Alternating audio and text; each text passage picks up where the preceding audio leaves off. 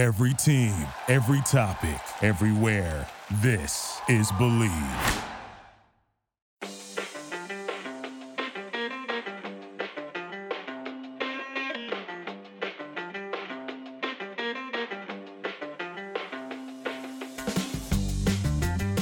Welcome back to another edition of Revolution Recap. I'm Sean Donahue, joined today by Greg Johnstone, coming to you after the Revolution got a 1-0 home victory over the defending champion Columbus SC. It still feels, well, I guess it's the first time we're calling them Columbus SC, but it just feels wrong to call the crew Columbus SC, and I'm looking at that logo right now and still somewhat disgusted by their rebrand. Greg, how you doing today? I'm doing good. It was a very ugly rebrand. I didn't see anyone tweet it out, but it looks like the old E logo, like the E channel had the E and the exclamation point. That's the first thing that I thought of. Just a really ugly logo that didn't need to happen. Not sure why they decided to rebrand, especially after a championship season. So really confusing move on their end. And they played as bad as their logo is today. So I'm not going to spend too much time on the crew rebrand, but it's still shocking after all the effort to save the crew that the crew are no longer the crew. And honestly, they were one of the teams with a logo that I actually thought was half decent prior to the rebrand. So it is what it is. But enough about crappy rebrands. This was somewhat of a crappy game for a while until Adam Buksa saved it late on with a late game winner. Greg, what was your takeaway from this one? So the first 80 minutes of this game was pretty terrible. I know the Revs came out of the gate, and I think they had 5 or 6 chances in the first 12 minutes. And then I think there was one scoring chance through the next hour or so. So this was a really, really terrible game. And then Adam Buksa, a.k.a. Golden Butska, comes in, saves the day. I missed last week. I think just as a whole, the people that are sounding the alarm bells on Adam Buksa need to take a step back, because I think somehow, some way, we've already kickstarted this narrative that Adam Buksa is a terrible player who is unworthy to be in this starting lineup. And I've seen it a few times, because he had only scored one goal through, I guess, 5 games, and now he has 2 goals through 6 games. There are 10 players in MLS that have 3 goals, and Adam Buksa could easily, have that many goals as well. So I think there seems to be some sort of narrative that's already being built off of the narrative that was last season, that Adam Buksa is playing his way out of the starting lineup, and I don't really see it. And he came on today as a super sub, made an immediate impact, scored the goal, really came up huge for the Revolution. And I know there's been some rotation the last week, and we're going to get some questions about the starting lineup, but I think this team is best with Adam Buksa in the starting lineup. And even though his goals to games rate right now is 1-3, and that's kind of been the goals to game rate through his time in New England, I still think if this team is going to win MLS Cup, it's going to be with Adam Buksa in the lineup contributing. I completely agree with you, and the finishing has to get better. I know we've discussed that and hit it home plenty of times, but I do want to stay on the topic of Buksa for a little bit, because they're, several interesting aspects of this game, one of which was the post-game press conference in which Buksa was one of the people on it, and you and I were listening there as Buksa talked about, first of all, several people asked him questions about whether he was frustrated from his lack of scoring or whether he was frustrated to be on the bench, and he seemed more frustrated by the questions than by any of those things that were happening, and he was quick to point out that scoring a goal doesn't necessarily mean he played well, and not scoring a goal doesn't mean he had a bad game. There's a lot more to soccer than scoring goals, even if you're a number 9. And, we have talked a lot about Buksa this season, and the finishing has to improve. He is a number 9. He does need to score goals, but he has contributed in a lot of other ways this season and been a key part of that Revolution offense. And, if the Revolution are going to stick with a 4-5-1, I do think that it's going to be Buksa, or it has to be Buksa, that steps up and fills that role, and I think he's done a pretty good job of it. Bo got the start in this game. He had moments where he looked good and he had kind of combination plays, but I just think a big body like Buksa, with what he can do, is key to making the Revolution work in that 4-5-1 formation. And as I've talked about before, and I'm not going to talk about again now, I think the 4-5-1 helps the rest of the Revolution team be more of a cohesive team, despite the fact that the Revs got the goal in this one when they were kind of pushing late and had 2 strikers out there.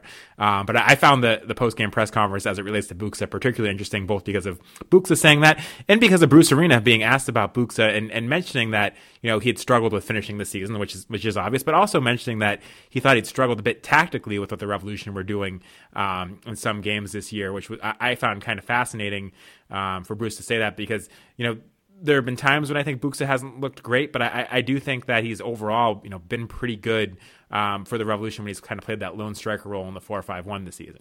Yeah, agreed. And it was interesting too, tonight, we'll get back to the game a little bit, seeing Gustavo Bou in that role and not necessarily being any better than Adam Buksa has been that we've seen in recent games. And not to say that Gustavo Bou played horribly, because he did have a few nice moments. He had a nice pass to Tristesen on the left wing in the 11th minute where it led to a Tristesen shot, and it was kind of scuffed, and it was an easy save by Eloy Room. There was another play where Bou set up Carles Gil, who was cutting into the middle. That was the play that Gil took the shot that was saved off of the post.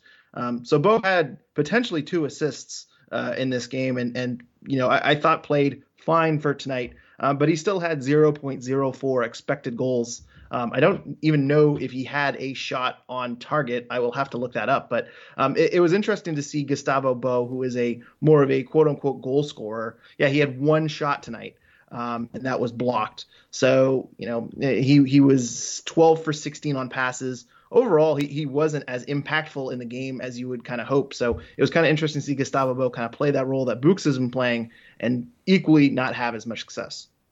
Yeah, it was. And the other thing that was interesting was Buksa seemed to be suggesting that he prefers when there's 2 strikers out there and thinks the Revs work better that way. And I know we've had a lot of discussions about that on the podcast, but it was interesting to kind of hear him say that. We've heard guys like, you know, Tristesen talk about how it helps him when Carles Gil's in the middle, which I think only really happens when you're doing that 4-5-1 or 4-2-3 or whatever you want to call it.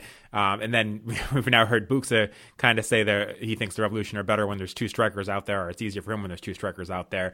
So I think there might be some questions among the Revolution players about which formation is better for the team. So those are kind of my takeaways, which come more from the press conference than actually the actual game itself. It's a good problem to have, but. Yeah, Bruce has a lot of questions, and actually we can get in some listener questions here about what personnel he's going to run out. And right now I think it's game by game, matchup by matchup. You know, certainly when you have 3 games in nine days, you know, it's not really controversial to rotate players. I think they made 3 changes from the Philadelphia game, and for that game they had 3 changes from the Nashville game.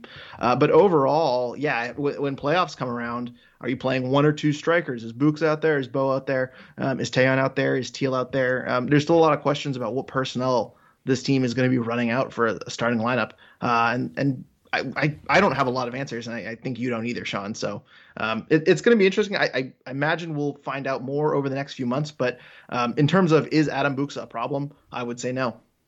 Yeah, I mean, there's still a lot of lineup questions now, and I don't think this game necessarily answered any of them. It might have raised some more questions, even in saying the Revs played pretty well and got the win. But I still think that long term it's going to be Buksa at the front of that 4-5-1. But I don't know. I don't know what Bruce thinks. So we'll see what happens. I don't think those questions are answered yet. I agree that Buksa is not necessarily the problem. He's played pretty well other than, you know, finishing. But I also think, you know, Taylor Twelman said during this game about Gustavo Bou that if he's not scoring 12 plus goals a season, you're not getting, you're not getting what you need out of him. And considering, you know, he was the most expensive signing ever for the Revolution, and, you know, the role that he plays. And I think that's true. I think Gustavo Bou is a guy that, you know, if he's not scoring goals, you know, admittedly we saw him play setup role a few times today and he can do that. But if he's not scoring goals, I don't think the Revolution are getting what they need from him. Adam Buksa, I think, as a hold-up player, and, you know, given his body and everything that he is, that he's capable of kind of being a facilitator, not just a scorer, and can maybe offer a little bit more even when he's not scoring. But I still think with Bou, you know, he's a different type of scorer, and if he's not scoring, then his value to the team is pretty low. But Buksa can still contribute a lot, when he's not scoring, as kind of that target number 9 in the Revolution's formation. But a lot of questions going forward, and, you know, something I'm curious to see how it plays out. I do want to quickly jump into my takeaway. I know we have a lot of listener questions and some good ones that I think are going to cover a lot of the points that I want to talk about. But my takeaway is about the Revolution's home form, because we talked a lot about how terrible the Revolution were at home last season. And I've kind of had on my watch this year When are the Revolution going to get that third home victory of the season to top the total of 2 they had all of last year? And that happened tonight in their third home game of the season. And that is something that is key for the Revolution to be a, you know, dominant force at home and win most of their home games, because that should be where it's easier for you and where more of your points should come. Wasn't the case last year. Revs were a good road team, bad home team. This year they've won 3 out of 3 at home, which is a great start for them. Getting a victory against the defending champion Columbus Crew kind of solidifies that good start for the Revolution at home. And I think that will serve the Revs very well going forward. Also, as a key point was Matt Polster at the end of the game kind of talking about that and saying how they have that turf at Gillette Stadium, and he didn't say this, but in years past the Revolution have used that turf to their advantage to kind of make it difficult for teams to come in that aren't used to it, and that's made the Revolution a good home team. Polster talked about how they need to do that this year, and so far it seems like they have done that, they've taken the Gillette turf to their advantage, whereas last year it certainly was not an advantage for them and they struggled mightily at home. But for me, that's a really good sign for the Revolution that 3 games in at home, they've won 3 home games, already won more than they had last year. Yeah, it's always a good thing to take 3 points from home. It's very, I'm a little hesitant to point my finger and kind of raise the banner on that one, just because you look at the teams we've played, DC United, Columbus, who apparently is terrible on the road. I didn't realize until ESPN showed Caleb Porter's home away splits that really Columbus or Caleb Porter coach teams, I guess, are just horrible on the road. And then Atlanta, who was missing some players, Columbus missing Zellerion tonight. So it's kind of one of those things where I don't want to put too many chips on, the Revolution have Fortress Foxborough again. I kind of want to see some teams come in and challenge the Revolution, or maybe be a bit of a tougher test. But overall, you expect good teams to win at home and get 3 points regardless of who your opponent is, and the Revolution have been doing that. So this is something that it's a luxury that they have not had in recent years, so it's a very, very good thing. Hopefully this trend continues on throughout the season as the level of opponents ramp up a little bit.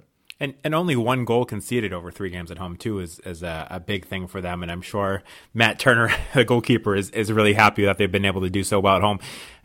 But that kind of leads me to another topic I wanted to get to, and that's John Bell getting his 2nd straight start. What did you think of his performance? I thought John Bell played fine. There are a few moments where he's a little bit shaky, and we are on the John Bell train, I should add. So I don't want to knock him down a little bit too much, riding high after the 2 starts. I thought he played better in Philadelphia. Today he had a couple of shaky moments. He had the play where it seems like he misplayed the ball a little bit, and Bradley Wright Phillips got a little in behind him. He ends up clipping him, getting a yellow card on that one. John Bell also looked to be responsible for the play where Artur goes right down the middle of the field, takes the shot right off of the post. That area seemed to be a little bit vacated from John Bell. It seemed like John Bell was kind of stepping up and maybe throwing off the line a little bit. And he is a natural left back, so maybe that is just something that he needs to get in tune with a little bit better with his new center back partner, Andrew Farrell. So there were some moments. It didn't cost them today. I thought overall I'm liking what I'm seeing from John Bell. He certainly seems to have the tools, but there were a few moments where it seemed like he was a little bit off. And if there was a weakness in the back line tonight, I thought it was coming from John Bell. Yeah, I agree. I think, all things considered, given he stepped up to MLS this year for the first time, he was mostly a left back in college, made the transition to center back last year. I thought the 2 games he played were, as good, if not better, than you could possibly expect from John Bell. And there's certainly things he can improve upon, and that, Bradley Wright Phillips definitely got the better of him when he came on late, a veteran, very smart forward going against a very, inexperienced at this level center back. But overall, I thought he played well, and you're right. Some of his timing and pushing forward in the lines and everything, could use improvement. And I think that will improve over time. But I think the Revolution have found, we talk about the salaries later, a guy that's, making $63,000 a year and his rookie contract that can actually contribute and give big minutes for the Revolution this year when they need him. Looking at past years, and there's a guy like Michael Mancian that was making $1 million or $400,000, depending on what season it was. I already feel more comfortable with John Bell back there than I do when we saw him back there. But what do you make of the fact that it's 2 straight games where Henry Kessler was benched? Because it doesn't surprise me that Bruce Arena was rotating, but usually when you rotate, you don't bench a guy for 2 games. You bench a guy for 1 game and then bring him back out. Yeah, I'm a little confused on that one as well. Bruce Arena was asked this in the post-game presser, and he essentially said that he just wants to build depth, and the best way to build depth is to give people games, give people minutes.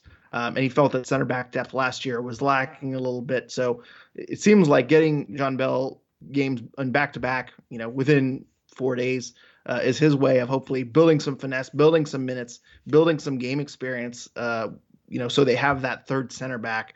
I do find back-to-back starts very strange. I also find it very strange that both times Henry Kessler was the one sitting. Right. I'm not totally sure why they didn't rotate Farrell out. My guess is essentially they want John Bell to be a left center back as opposed to a right center back. You know, he's left-footed, so maybe they just think he goes better with on that side of the field since he's a natural left back.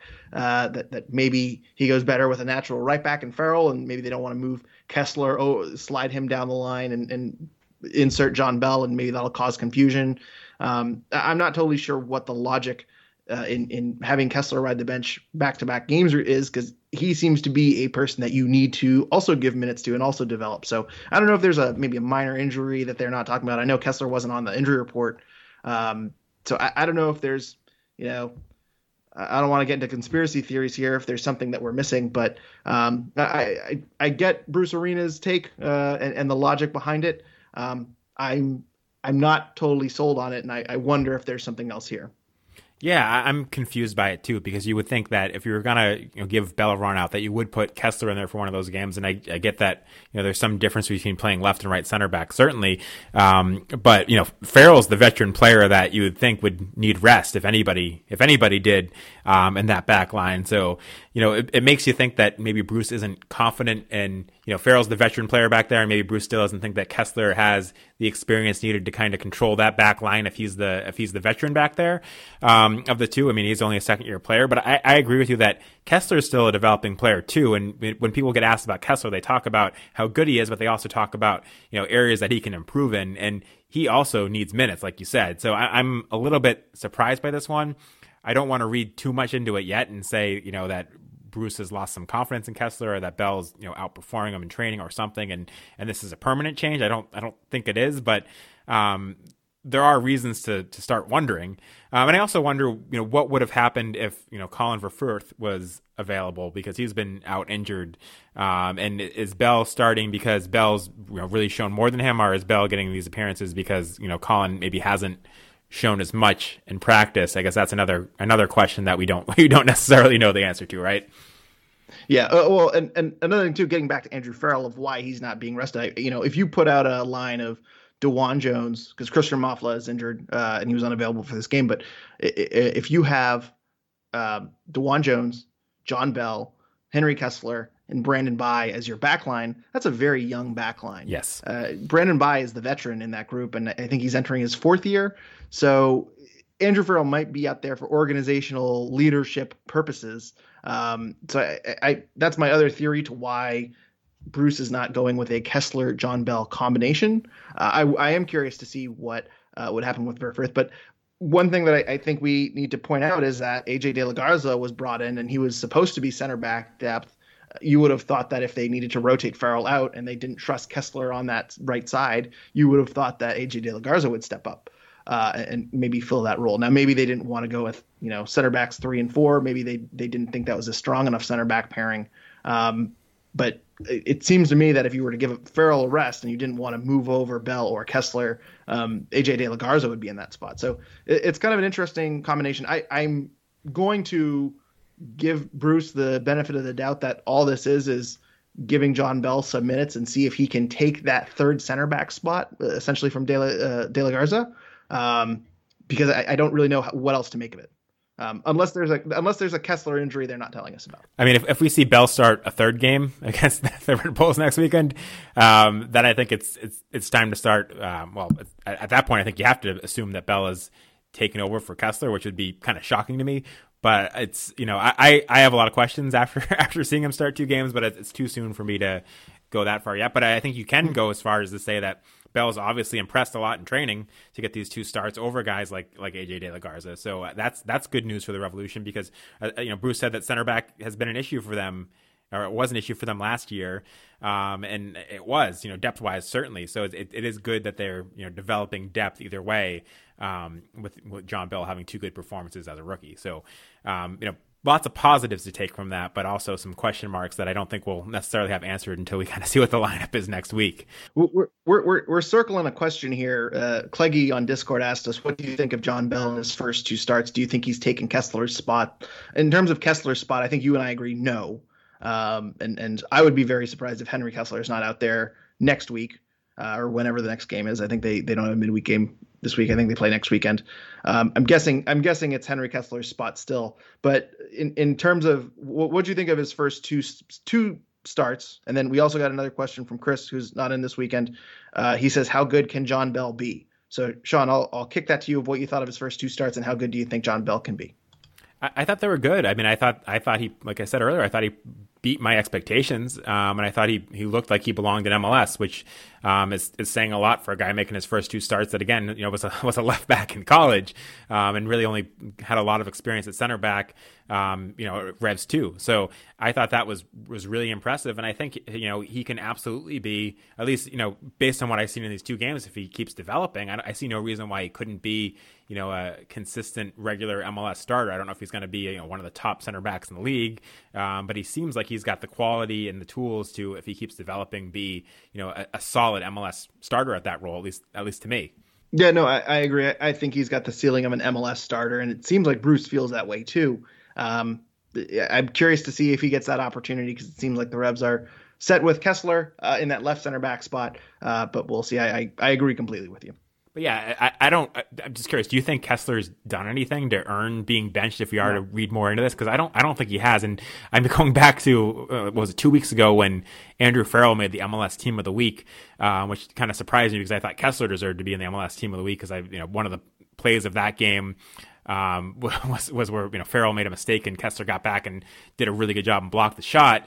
But have you seen anything that Kessler's done to earn being benched? If we're trying to read something in this, because I haven't. No, and not that John Bell has played bad, because I think he's played fine, but I think Kessler has played better than John Bell has played in two games. Yes, and I'd also go a step further and say I think Kessler and Bell have probably played better than Farrell has in the past couple of games, because Farrell had a really bad moment there in the, I think it was the 40. Boy, I don't have the 58th minute, where a ball kind of comes out to Farrell. Looks like Columbus has cleared the ball. He gets a really, really bad touch. He has to kind of kick it away and leads to a turnover. Columbus boots the ball down, tries to go on a counter, and Turner has to kind of play sweeper keeper and kick that ball out.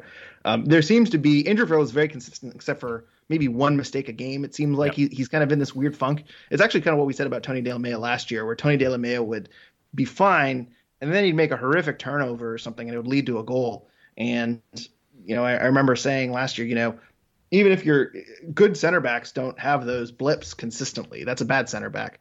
And so I think Andrew Farrell is fine in my mind. I'm still not totally sweating the Kessler-Farrell center back portion, but if there's one person that I would expect to lose his job, it would be Andrew Farrell.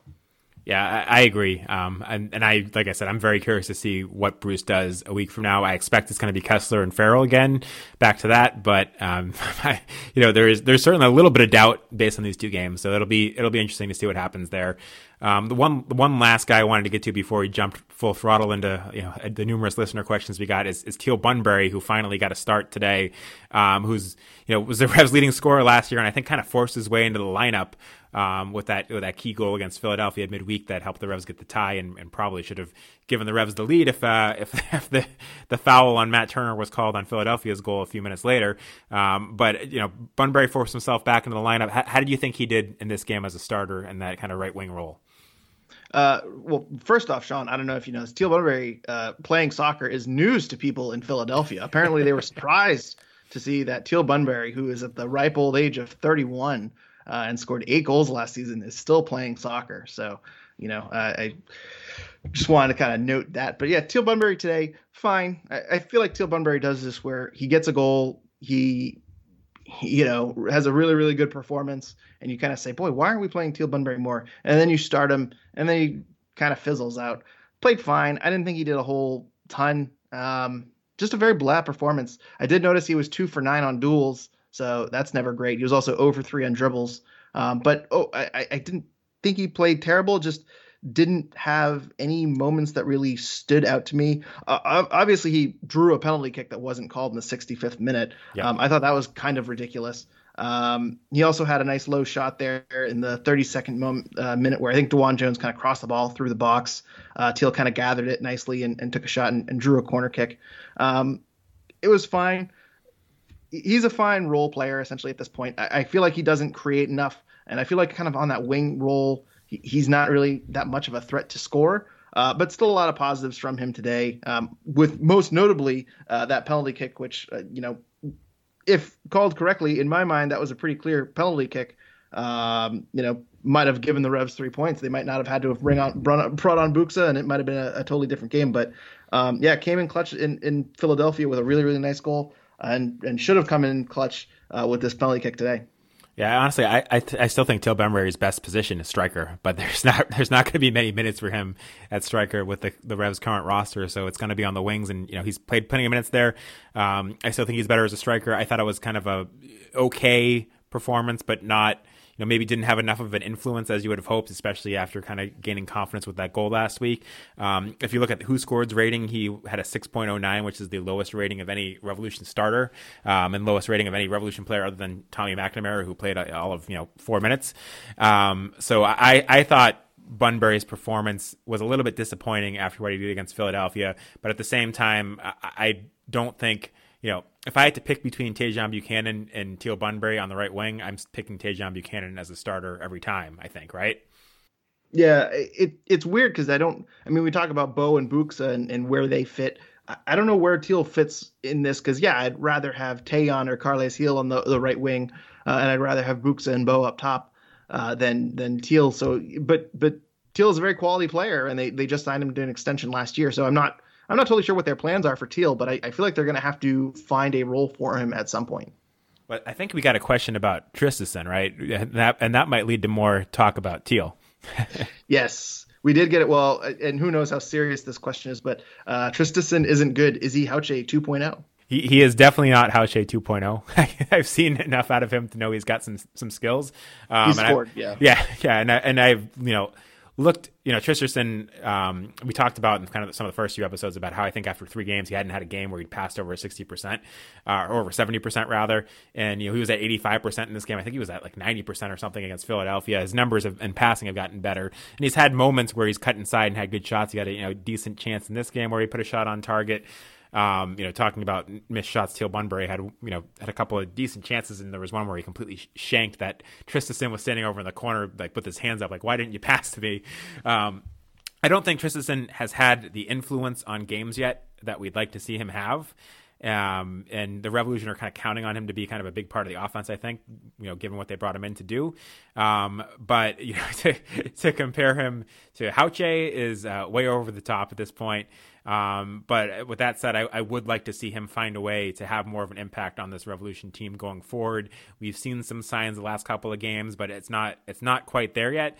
And if it doesn't get there, maybe that's the spot where you give Teal a run out for a game or two to maybe light a fire under Tristesen that he's got to be better, or legitimately give Teal a chance to prove that he belongs there. But I'm not ready to do that yet. I think Tristesen came in late in the preseason. He hasn't had that much time with the team. The chemistry's not there yet. I think the chemistry's gotten a little bit better in the last 2 games, and I think that's a position where you kind of roll with a little bit longer to give Tristesen a chance to find a flow with his offense. Yeah, and Tristesen's game, I think, is going to be, people will remember the play in the 11th minute where he kind of scuffs the shot after being fed a really nice ball by Bou. But one thing I've noticed with Tristesen is he's already built a very nice rapport with DeJuan Jones. Him and DeJuan Jones also will cut inside when Tristesen goes wide and vice versa. Tristesen has kind of gone into the center and plays very nicely with Carles Gil and DeJuan. So I feel like he fits. But we haven't seen any payoff yet. So maybe it'll come with time a little bit. But yeah, I mean, he had that, should have done better in a shot against Philadelphia, should have done better with a shot tonight. I'm not totally impressed from what I've seen from him, and I expect a lot more. If Teal Bunbury does find a way onto the field, it might be that left wing spot if Tristesen does not improve, which is really disappointing because I I was expecting him to be the final piece of the puzzle for the Revolution. So, but you do bring up a good point, and that's that. I think, you know, we were talking on the show that after the first few games, it didn't look like there was chemistry between him and DeJuan Jones, and that looked like it was going to be a problem. But I think we've seen that certainly improve over the past two games. But, you know, that's all I got on Tristesen for now. But I know we had – did you want to jump into some of the other questions we got? Well, I was going to say Christian Matthews gave us a question getting back to Teal. He says, seems like Tajon and Teal are sharing time. Should we just be giving them each 45 minutes? Neither is excelling at the beginning of the second half before being subbed off. And I actually really like this idea because I don't think subs at halftime count against your three stoppages in play, correct? That's right. That's right. I mean, it seems like sometimes Tajon and Teal are out there for a long period of time and they're not doing enough. But when you get them in short bursts, they seem to be making more of an impact to the game, especially Tajon Buchanan. I feel like Tajon coming off the bench, you know, just really adds a spark. And I think we saw that tonight. So I'm not against this where you give them both a half, see who does well. I don't think Bruce will ever do that because Bruce likes to start whoever's hot and ride them out 60 to 65 minutes every game, unless there's, you know, building up fitness or there's an injury or something like that. But I actually don't hate that idea. Yeah, I think Tejon's a guy that should be able to give you, 75 good minutes out in the wing, and we haven't necessarily seen that much this year. But long term, I would like to see him getting those kind of minutes. And then, Teal Bunbury is a different player that can provide different skill set on the right wing, and some of that is you talk about Teal Bunbury's defensive work rate. So if the Revolution have a lead and they want to, get more defense out there, putting Teal Bunbury out there isn't a bad idea. And then, Teal Bunbury also can do things on offense and can score goals when he's on streaks. But I still think that Tajon Buchanan in the long term is a guy that I'd like to see getting, 75 minutes a game and to show what he can do. But yeah, his performances have been okay, but maybe haven't been as good as we hoped based on, how he finished last year and then what he was doing in Olympic qualifying. But I'm not ready to go to a kind of a 45 minute split yet. I still think that Tajon Buchanan, should be offering you more on the right wing at this point in his career than Teal Bunbury at this point in his career. I agree, and especially it'll help his development if you're getting him more minutes. So, yep, agreed. All right, well, now that that's done, Sean, do you want to hop into some listener questions? Yeah, let's jump to them. Okay, we're recording this as they are coming in, so some of these are hot off of the press here. But let's start on Discord here. Cameron asks us, did Buksa earn another start after his appearance tonight? We kind of touched on this a little bit earlier, but Sean, going into next week, who do you think gets the start at striker? I think it should be Buksa. I mean, I don't think Bou had a terrible game, but I think Buksa had a big impact. And if Buksa, is scoring goals, he's the guy you got to go with. And like I said earlier, I think in the 4-5-1, Buksa in theory should be your striker. So I think Buksa starts next week.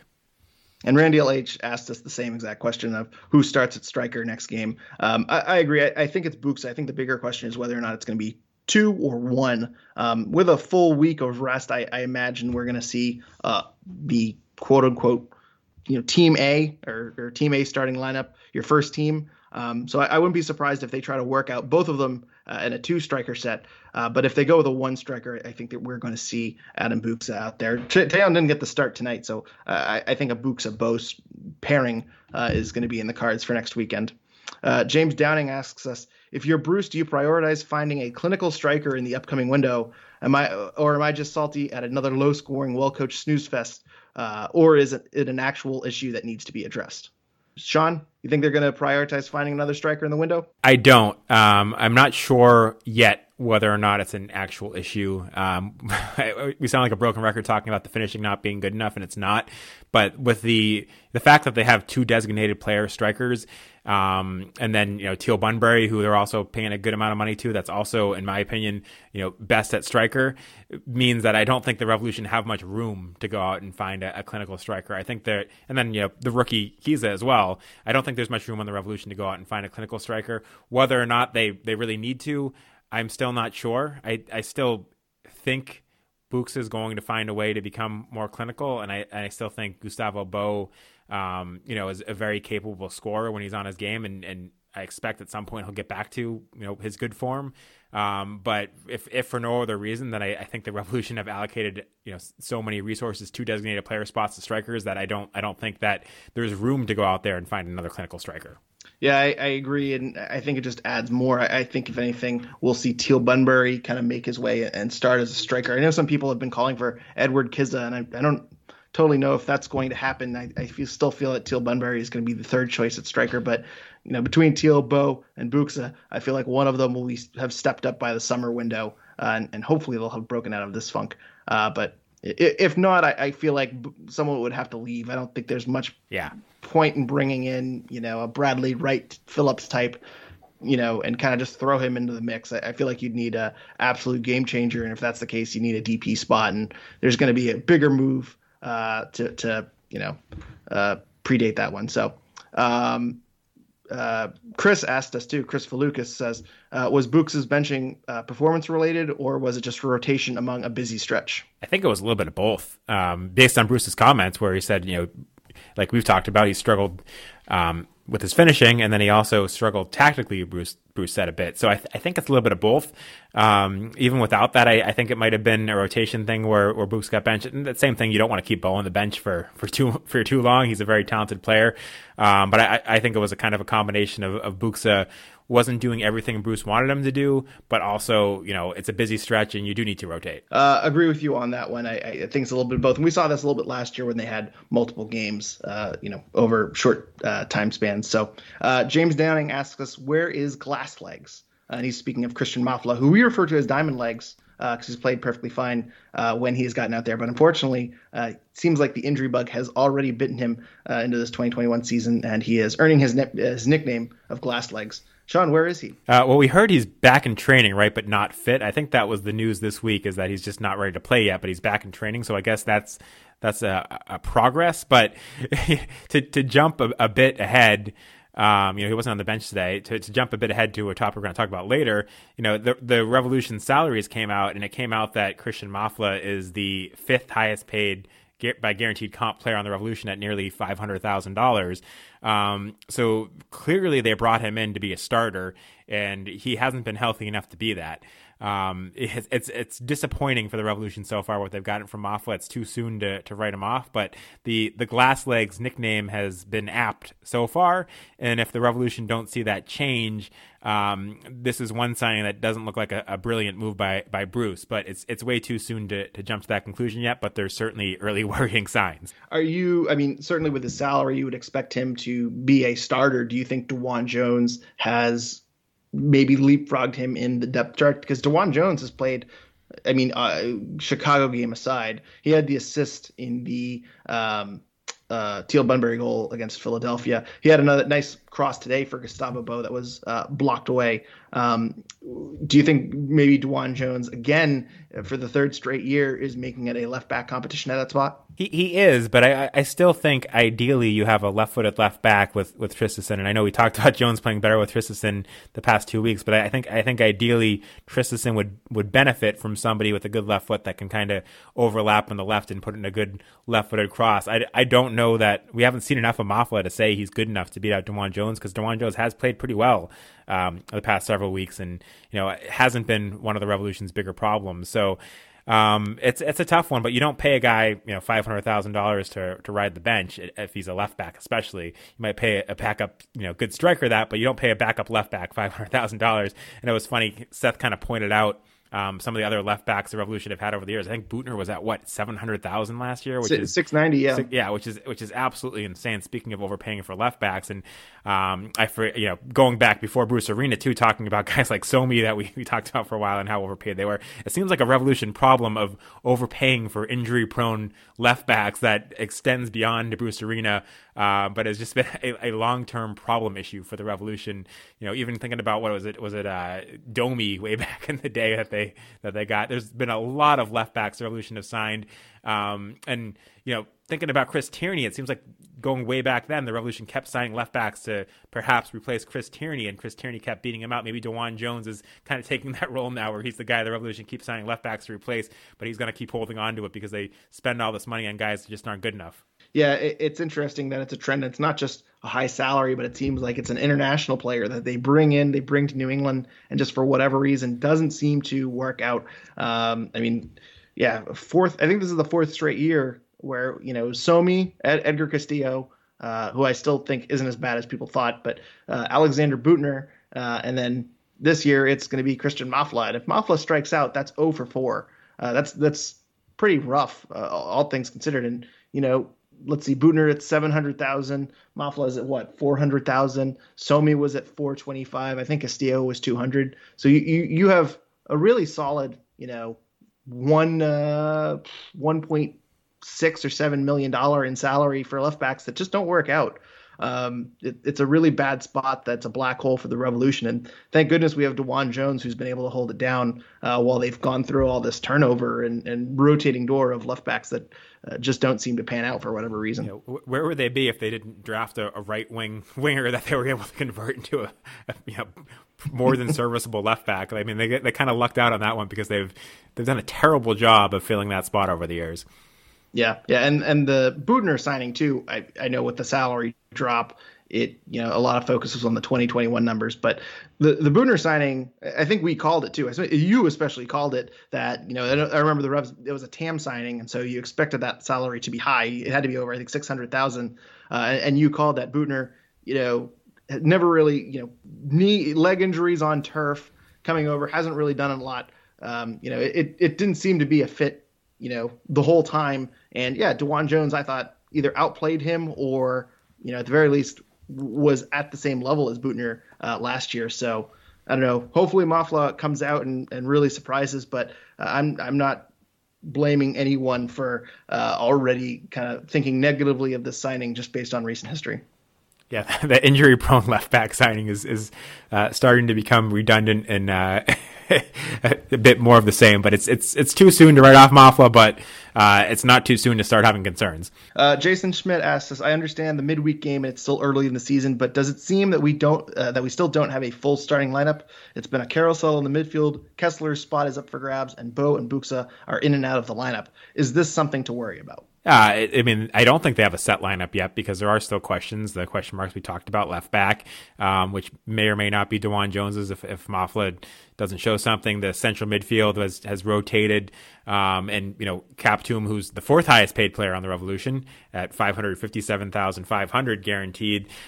You expect him to be a starter at some point, but I don't think he's gotten to 90 minutes fit yet, so we haven't really seen him get much of a chance to make that role his own, although he's come off the bench in a couple games. So yeah, there's a lot of question marks out there, but none of them are things that I'd be worried about, except still the striker spot a little bit, because again, whether it's Bou or Buksa, I think if you're playing with one striker or two strikers, even you want your strikers to be scoring more goals. So that's the one spot to me that it's still a question mark and a concern that if you think the Revolution are going to be a contender, you need to get more out of. I'm not too concerned yet about that spot, but that's the one area if I was to focus on something that I was concerned about not being locked down yet, it would be the striker. And one thing you got to remember about Bruce is he plays the hot hand. One person that we haven't really talked about that much is Kaptoum, who has kind of regressed to a backup role, even though he was arguably the highest profile signing of the offseason and was the most expensive offseason signing. And Maciel has stepped in and has taken over what I think was going to be his role. And Polster has played perfectly fine. We had another solid game from them tonight. I don't see that midfield pairing switching that much, but that's not because of Kaptoum's fault. So we talk about a full starting lineup. Bruce really goes game by game. And I think when we're talking about this in October, it's really going to be who's the hot hand. So even though Kaptoum might not start the next 3, 4, 5 games, when Polster, gets hurt or has a bad game, or when Maciel gets hurt or has a bad game, Kaptoum is going to slide in. And as long as he plays well, he's going to be staying there. So this doesn't concern me too much, just because we are going to see changes based on who is playing well. Even if we had a full quote unquote starting lineup, and on paper, we knew who was playing every single game, in 6 months, Bruce would have changed it because someone down the line is going to screw up and make some mistakes, and Bruce is going to fix that. And the other thing, too, is, and we'll get into this a little bit later, but I expect Bruce to make some changes in the summer window. I expect some moves to be made. And so even if we don't have a solidified 11, quote unquote, I still expect this squad to be strengthened a little bit. And so there's additional components on top of the carousels and competitions already happening that I think we're going to have later on in the season and going into the playoffs. And we also don't know what Bruce thinks of Luis Caicedo yet, because he hasn't been healthy at all during his tenure. And at least projecting back 2 years to what he was, if he gets back to that, I'm not sure that Maciel is better than Luis Caicedo yet. I'm not convinced at this point. He could be. I'm not sure that. So, we don't know what Bruce thinks. So that's another kind of question mark in that role. Yeah. We did get a question from TSB11 on Discord. Will the Revs ever work themselves out of their fugue? F-U-G-U-E. I Googled it. It is apparently a state or period of loss of awareness of one's identity, often coupled with flight from one's usual environment associated with certain forms of hysteria and epilepsy. That's deep. Okay. You know that word. I'm not educated. I didn't know what that meant. I Googled it. Sean, are the Revs going to work their way out of that word? I mean, I'm assuming this is in reference to kind of the funk they have with not having an offensive identity and struggling to score more goals than there's been, 2 games all season where they've scored 2 goals, one of which was the Chicago game where they had to come back from 2-0 down against a pretty terrible team, and the other which was against a weakened Atlanta team, which they played really good. I think they're going to figure it out. I think there's too much talent for them not to figure it out. There's got to be a long leash there because, like I said, Tristesen still hasn't had that much time to get integrated, and he's going to be a big part of this offense. Bruce Arena's changed things a bit, with the formation. Sometimes Carles Gil has been in the middle, sometimes he's been on the right, sometimes they play with 2 strikers, sometimes they play with 1. I think they're going to find an identity. I don't think they've locked it down and found it yet. But, the fact that the Revolution are still winning games, are still on the top of the Eastern Conference when I don't think they've played at their best yet is a good thing. Talk to me in a couple more weeks about, where the Revolution are. I actually think the Revs are going to work out really well. I think what's going to work out really well for the Revolution when they get that break between May 29th and June 19th to give these guys that haven't had the time to integrate as much as you would have liked to have them in preseason, like Tristesen. And when they come out of that break, I expect the Revolution to kind of really be going on all cylinders, come June 19th. Yeah, and one thing that I think is worth pointing out, and you kind of touched on this, is that defensively they are doing very, very, very well. I think you mentioned that they've conceded once at home through 3 games, and that was from a Brandon Bye bad penalty. I think their expected goals through 3 home games is, it's got to be lower than 2. They've been very, very solid defensively, even with Christian Mafla, your left back, out. Henry Kessler sitting 2 games, and you bring up a Revs 2 guy, even with the occasional, Andrew Farrell error and the, Brandon Bye's conceding a penalty kick. Their defense has been really, really well. And we haven't even gotten in the Philadelphia game that much. I don't think we're going to touch on it too much just looking at the time. But, Philadelphia got away with an elbow to Matt Turner there. Philadelphia, that seems to be the only way you could really get a goal from the run of play against the Revolution. So the Revolution defense has really, really stepped up. And I know we're talking about the rotation and the lack of scoring from this team, but there's a really, really solid base in this defense with the Revolution. I feel like their defense was good last year, and it's even stepped up more this year. And they're really focused and they're really solid. They're not making a lot of mistakes in the midfield. They're holding possession. They're not allowing that many counterattacks.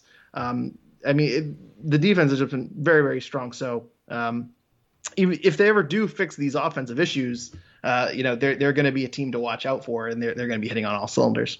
We kind of answered this question already from Randy LH, but he does bring a good point. He says, why isn't Kessler making the 11 without him or Buksa on the field? We seem very ineffective at attacking corners and set pieces. And I just want to kind of note this question too, because I don't think we mentioned this earlier, but the Revs had 9 corners and they seem to go to waste. And even with good service from Carles Gil, I know Brandon Bye had a headed corner that went into the near side of the netting. I don't think there were any other corners, though, that seemed very dangerous. I know John Bell got ahead on a couple of them that went wide. But overall, that is an area of the game where not just Adam Buksa, but Henry Kessler really makes an impact and just seems to be a little bit wasted with them not on the field. So I know we talked about Henry Kessler a little bit earlier. That's another area I think that if we're comparing Henry Kessler and John Bell to, Kessler is going to be a major, major positive in attacking and defending set pieces. Because as I say, other than, there are a few people who are very, very good at headers and set pieces, Adam Buksa, Brandon Bye, and Henry Kessler. And when you miss those 2, that's an area too. Defensively, the Revolution have struggled. So I imagine we'll see Henry Kessler next week. We already talked about this a little bit, but that's a point that we didn't bring up that I wanted to point out. Very good call by Randy LH. It's very unusual that the Revolution's best target on set pieces in a game like today is their right back. I don't think you see that very often, and credit to Brandon Bye, but if he wasn't out there, I don't think they have much of an aerial threat on set pieces when Buksa and Kessler aren't out there. They're pretty limited. So it is a key point that Carles Gil is great at providing good service on set pieces, but it goes to waste a little bit when you are missing those guys. Yeah. We also got another question that actually just came in, we'll come back to this one because it leads into some other news that we're going to touch at the end of the game. Mike Kennedy asks us, what are your thoughts on the late runs Polster and Hill were doing in the first half, a Columbus-specific tactic or something to replicate against other opponents? Sean, what are your thoughts? I think it's something to replicate, especially if the Revolution are playing this formation. When there's one striker, I think you kind of need that. The guys making late runs into the box and kind of picking up scraps or being there for a cross that you might not expect. It's too predictable when there's a couple guys in the box you can mark out for crosses. But when you have guys like Polster that you're maybe not expecting and maybe aren't going to be covering, and this was actually something we kind of saw, not that you can compare either of these guys really to Clint Dempsey, but I remember at the beginning of Clint Dempsey's career he was playing more of kind of a number 8 in the Revolution lineup when he first started, and would make those late runs in the box, and he scored a lot of goals that way because you weren't expecting him to be the guy making that run forward. There was Taylor Twelman you could mark out of the game, Cancela that you knew things were going to come from, Pat Noonan, but then you'd have Clint Dempsey making up the run, kind of cleaning up the scraps and getting open. And I think that's the strategy, especially when you're playing with one striker, you need to do. So it was good to see the Revolution doing that in the first half, and it's a great call by Mike to point that out. Yep, and that's it for questions, other than some other topic. News and topics that we're going to get into. We have some salary day that we want to get into, and then we're going to talk about Gil's extension. Do you want to go into one of those topics first, and then I'll ask the question? Let's jump into the salary quickly. The Revolution salary data came out kind of without much notice midweek, and I know both of us are people that are really interested to look at that salary data. We talked a bit about some of it. My biggest takeaway from it was how highly paid Mafla was for how little he's produced so far. What did you see in this salary data that kind of interested you? Yeah, if you listen to this podcast, we've kind of touched on it a little bit before, and it's an inexact science. Since we don't have how much space is available or salary data. We didn't have salary data from last year. Some allocation money in years past has rolled over. I'm not sure if that's the case anymore. TAM is kind of a mystery in some cases. So the salary stuff is very questionable, but in terms of the data we got in terms of these players' salaries, not a whole lot surprised me. Andrew Farrell, Teal Bunbury got some raises. They signed extensions in 2020, so that wasn't a huge surprise. I think they were both around 200, 250. Farrell's up to 400. Teal Bunbury is up to 375. Matt Polster's at 300,000. That's a signing that was made last year. I'm not surprised by that number too much. Captain was at 500,000, which, considering how much they hyped up that signing, does not surprise me. I kind of thought that might be a TAM signing, although I don't think they put that in the press release, and that's normally not the case. But 500,000 sounds about right. Boateng at 200,000. DeLaGarza at 250. Earl Edwards Jr. is at the veterans or the senior roster minimum of 81,000. So not a whole lot here that really jumped out at me or was a huge surprise. Obviously, when you're looking at team salary, the big numbers are going to be in your designated players, and we already knew Buksa was around $1 million. Bou and Gil were above $2 million, so none of those numbers were really huge. As you said, I think Mafla was the big surprise because coming from a South American team and not a European team, I kind of expected him to maybe not be on as high a number that we've seen in the past, like a Butner and a Somi. You kind of expect to play a premium with those guys, or as a Hebo coming from a European team, you kind of thought that maybe he was on a lower salary, but that $400,000 salary and $495 total compensation was a bit of a shock, and certainly seems to be the least, effective or efficient signing, I should say, of the offseason. But one thing that jumped out at me was our Tristesen at $375 salary and $413 total compensation. Considering he was a guy that I kind of expected to be a potential TAM signing, I kind of held him in the same regards as Captoom. I was really surprised he was not around $500,000. So overall, no big surprises from this salary data here. And if you want my number of what my trusty spreadsheet comes out at, I'm estimating they still have about 1.7 to 1.8 million in salary / GAM under the cap. So the Revolution should have some space to play around in this summer. They do only have 2 senior roster spots, but you know they have some allocation money to play with if they want to bring in a big piece in the event of injury or just improving the squad. Yeah, I agree, and it's worth noting too that when you're talking about expectations for Tristesen, I agree he's less than I thought he would be salary wise, and he's basically the same as Teal Bunbury. So that to me is kind of interesting. And then looking at some of the other new signings, I think Boateng was making $275 last year. He's at $200, so the Revolution kind of got him for cheap because he didn't have that great of a season. I think DeLaGarza was at $290 or something like that, and he dropped down to $250. So if you're kind of looking at the Revolution's free agent MLS signings, they found a couple of guys that didn't have great years and sign them for cheap. Of course, we haven't seen them play at all yet for the Revolution, so who knows whether even those salaries will be worth it. But that was another kind of thing that was noteworthy to me. But I think that was, like you said, there weren't too many surprises here. The other thing too, and if you follow us on Twitter, you know this already, but Matt Turner signed an extension in the offseason. He is at $375 in salary and total compensation. That seemed to be very low to me. I figured when he signed a new extension, he was going to move up to market. And last year in 2020, he was at $200,000. He was at $200,000 even. So he signed an extension in mid 2019 at $200,000. He signed an extension this past year at $375. Still very below market. He's 17th in MLS goalkeepers in terms of salary. Yes, there is a he doesn't have a ton of leverage. Yes, he's under team control for a number of years, and yes, it's a significant raise. But you look at guys like Evan Bush, who given he's 35, so he's been around longer, and he's gotten a bigger salary. Evan Bush is making $100,000 more, or I think $50,000 more than Matt Turner. Columbus has 2 goalkeepers who are making over $400,000. You just kind of look at the numbers, and the Revolution have Matt Turner at well below market rates. So he really should be getting about $500,000. So I'm not sure if it's a hometown discount. I'm not sure if it's just he's taking the raise when he can, but the Revs should have him under team control for, I think they said his contract was for 4 years. So I don't know if this is an escalating contract. And so maybe there's kind of like a poison pill type of theory that, next year it goes up to $450 and the year after that it goes up to $550. And maybe that's Matt Turner's way of maybe, forcing a Europe move in a year or two. But if this is $375 throughout all 4 years, the Revolution have certainly gotten a really, really good deal for one of the best keepers in MLS.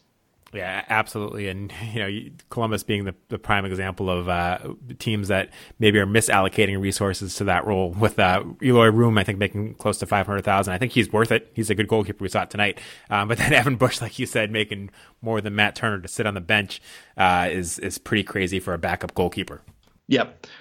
We did one more note I wanted to mention on the salary note is Diego Fagúndez at $400,000. I was a little surprised. I kind of thought he'd be a little bit higher than that, but it's a multi-year deal, so he's doing that's the Austin contract. I know a lot was made of Diego Fagúndez and his contract. I think he was $300,000 in 2 years in New England. He was only at $215,000 last year. Yeah, but his contract to stay I think was offer. It was $300,000 or something. I think it was something like that. Yeah. So, Bruce wasn't too far off. I know it was $100,000, so it's still a lot. I'm not scoffing at that, but kind of interesting to see where that number shook out with Austin. And then we did have a question here. Speaking of, not efficiently spending your money, James Downing points out, is poor FC Cincinnati ever going to catch a break with that monster payroll and beautiful stadium? And in case you didn't know, FC Cincinnati is 5th in total money spent or total salary spent, which is interesting because they are terrible. Sean, I think that was one of the big takeaways from the salary dump. Did you have any thoughts on FC Cincinnati completely running their franchise incorrectly? I mean, it's just crazy to me how much they're spending on what on paper doesn't even look like a very good roster. So we've talked about Cincinnati before and how kind of unimpressive they've been in assembling their team. But yeah, they have created a big hole for themselves to kind of dig out of with this roster construction. And I'm you know, I don't know how long it's going to take him to do that. But if I was an FC Cincinnati fan, I would not be kind of thrilled with the situation my team found itself in. Yeah, it's interesting. If you want to know, if you want to watch a team, you know, hypothetically make every decision wrong, you know, in their franchise's history, Cincinnati is the team to watch. They really have not done anything, and they had such a big following coming out of USL. They were such a strong USL side. It's really sad to see them just botch every single aspect of their rollout. And, you know, you got to give them credit for at least going for it. But, you know, I don't think Jeff Cameron is going to be solving that back line. And they went out and spent a lot of money on a goalkeeper, and, you know, I don't know, a lot of mistakes being made over there in Southern Ohio. So well, when they came into the league, I think there was questions that they weren't spending enough money and that they looked like they weren't going to spend enough money. And then they went out and spent a decent chunk of money, but did it just all the wrong ways.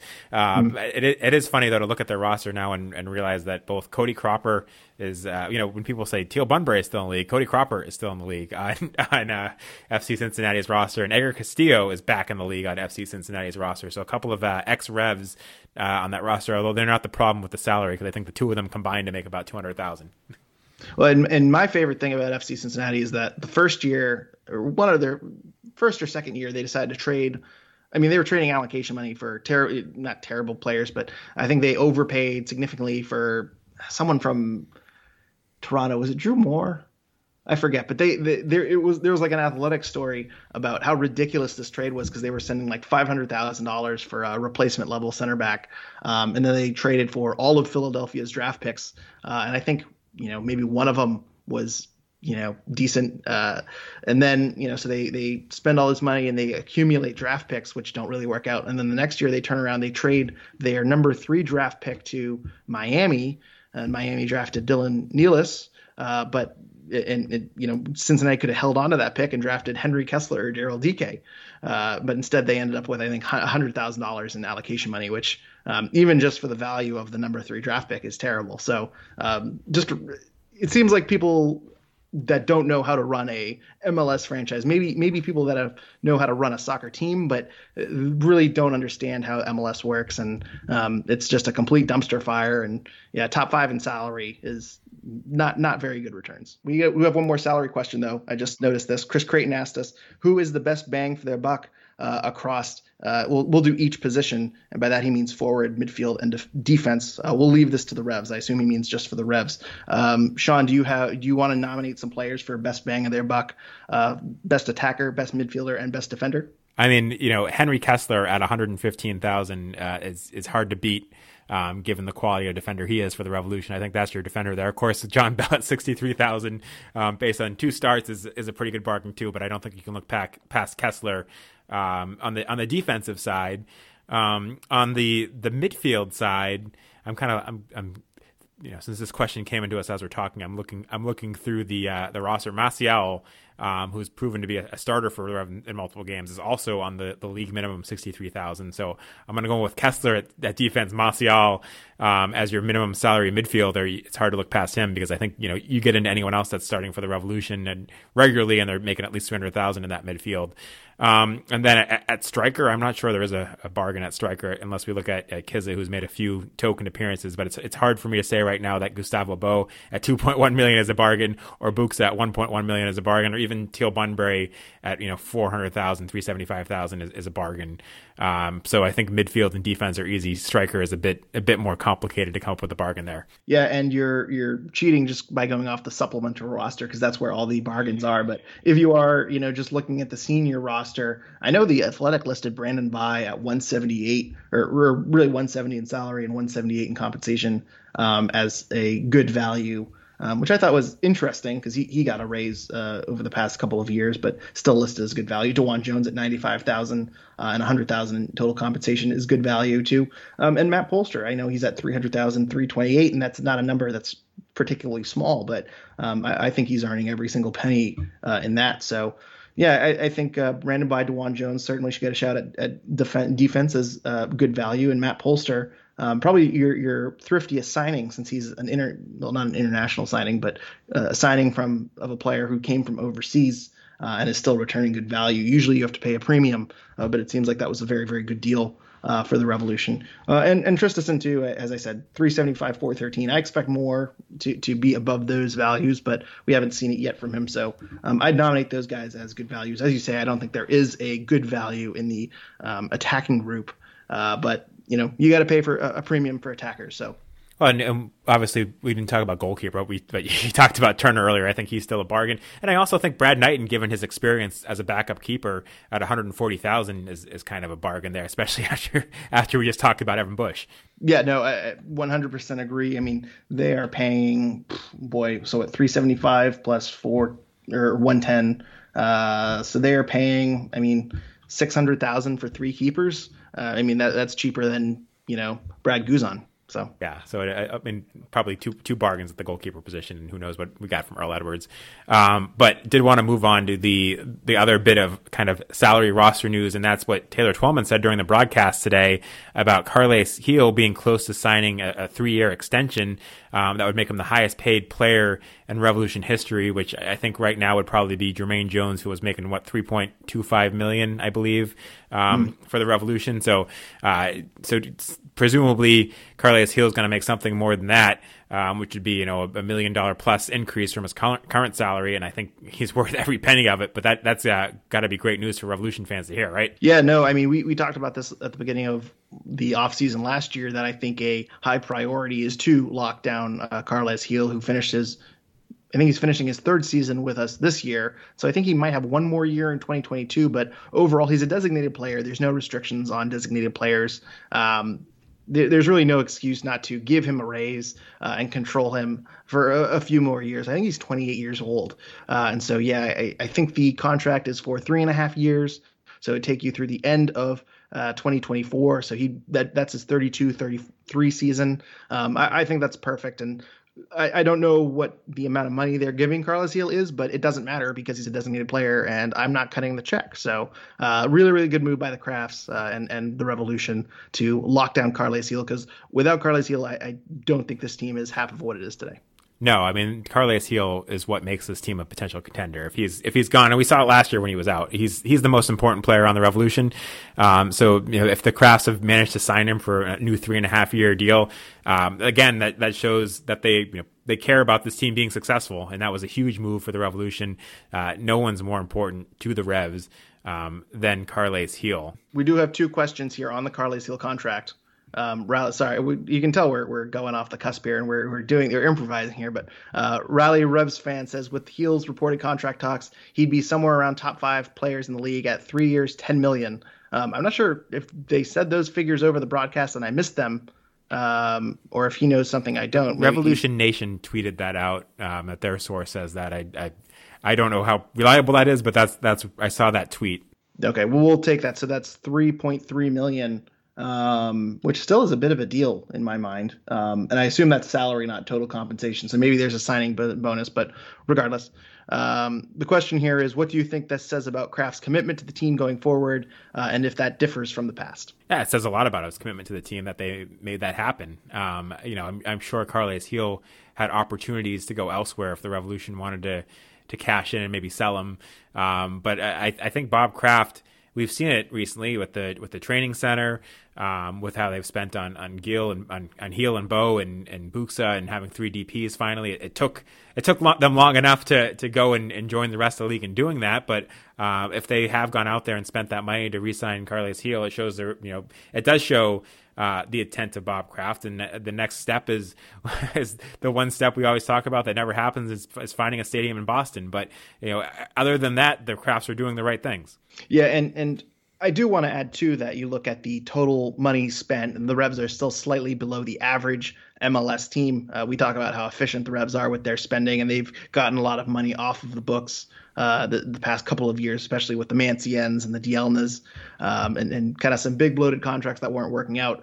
And so there's been a bit of a, I don't want to say dip in salary, but they've kind of dropped below average. And some people made the point that shows the Crafts aren't really committed to winning and whatnot. And I think it just means that the Revs are getting smarter with spending their money. And I think the Revolution are just, you know, doing better at developing players, obviously, with Revs 2 and the Revs Academy and their new facilities, too. You watch, you know, Maciel paying off John Bell moving up to the first team. I mean, those are very, very, low salary players, but there's a much bigger investment behind them. They're scouting youth players. They're expanding their scouting network. They're paying for a full team of USL2 players. And that's something that other teams around the league aren't doing. That's something that Columbus isn't doing. It's something Minnesota isn't doing. And the Revolution are benefiting from that. To get two players who are contributing, Maciel is a starter for the Revolution in year two of the Revs 2 team existing. That's astonishing. So the Crafts seem to be spending their money smarter. And I think Carles Gil, opening up the checkbook for Carles Gil, I think a lot of people are going to say, oh, well, he's finally paying a big star. I think this is him spending big money smartly. I know that's not a word, but wisely, I should say.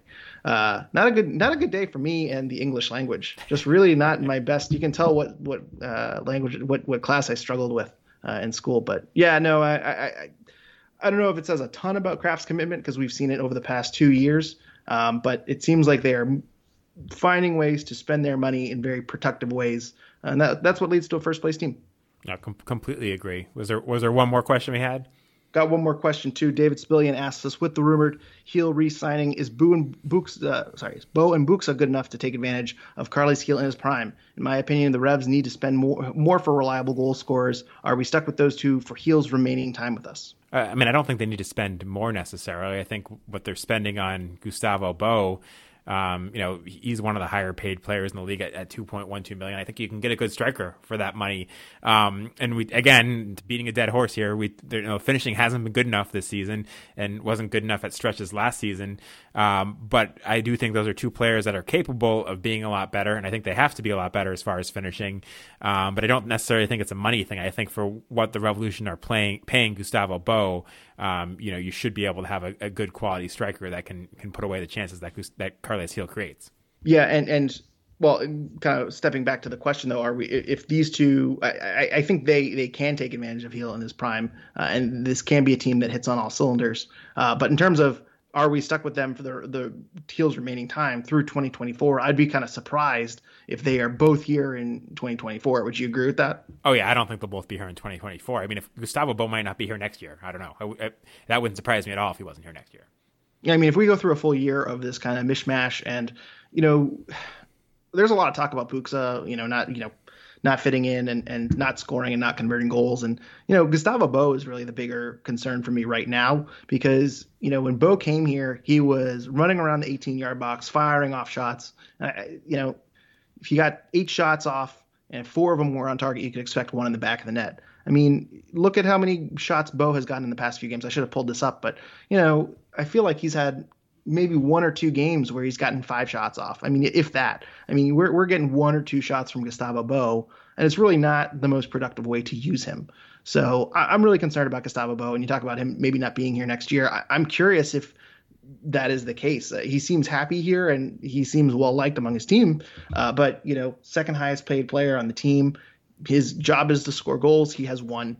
And it's not really sure where his role is going to be. So if this goes on throughout the year, and if Gustavo Bou ends this season with 4 or 5 goals, you have to wonder if the Revs find a way to move on from him and use a designated player spot, maybe as a left winger, maybe as a midfielder, a central midfielder, or maybe just another striker to kind of pair up and be a better fit for that 4-4-2 system. But yeah, is Adam Buksa and Gustavo Bou going to be here in 2024? I'd bet a lot of money that the answer is no. I wonder if one of them will be here in 2024 because they bought Adam Buksa with the intention of potentially selling him for profit down the line. And I believe both of their contracts end before 2024 as well. So I'm sure. Yeah. So I think the answer to the question is here is that, yeah, they're both good enough to take advantage of Carles Gil, a 28 and 29-year-old Carles Gil. But I would imagine Carles Gil is going to be playing with some different forwards in the second half of this contract. Well, and you understated the struggles for shots this year because he hasn't had more than 2 shots in a game all season. And you're right that last year, I mean, previous years, 8 or 9 shots in a game weren't unusual. Yeah, I don't want to. Maybe this is a different rant for another day because I know we're running long. I think we're probably at like an hour and a half at this point, or at least it seems like that. But I mean, Gustavo Bou, the way they're playing him closer to goal and all that, I mean, to me, you'd want him kind of roaming around with Carles Gil, and you want to have him, just fire off shots from the ozone layer because you're going to cause havoc for defenses who have to kind of shut him down. Playing him close to goal it's easier to shut him down. And I don't know, I wonder if we see a bit of a change later on in the season where maybe he's kind of more that free roaming player that we saw at the 2019 and 2020 seasons. I mean, I still don't know what his role is, because even in the two striker formations, I feel like you've seen him, like you're saying, too close to goal, where you look at the passing charts and he's further ahead of Buksa.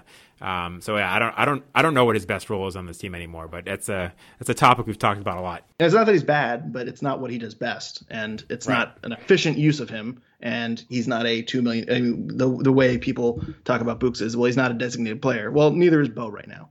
And so maybe this is something they figure out, and maybe all three of them click, and, you know, it's great. But I mean, they're all three very, very talented players. It's just a matter of finding them ways to all collectively, score goals and be in the best roles possible. And I think Bruce is still in the process of figuring out, and maybe we figure it out. But if they don't, getting back to this question, yeah, I mean, do we see Gustavo Bou here in 2022? I would say there's a good case to get rid of him. Yeah. Maybe not get rid of him, but sell him to a team.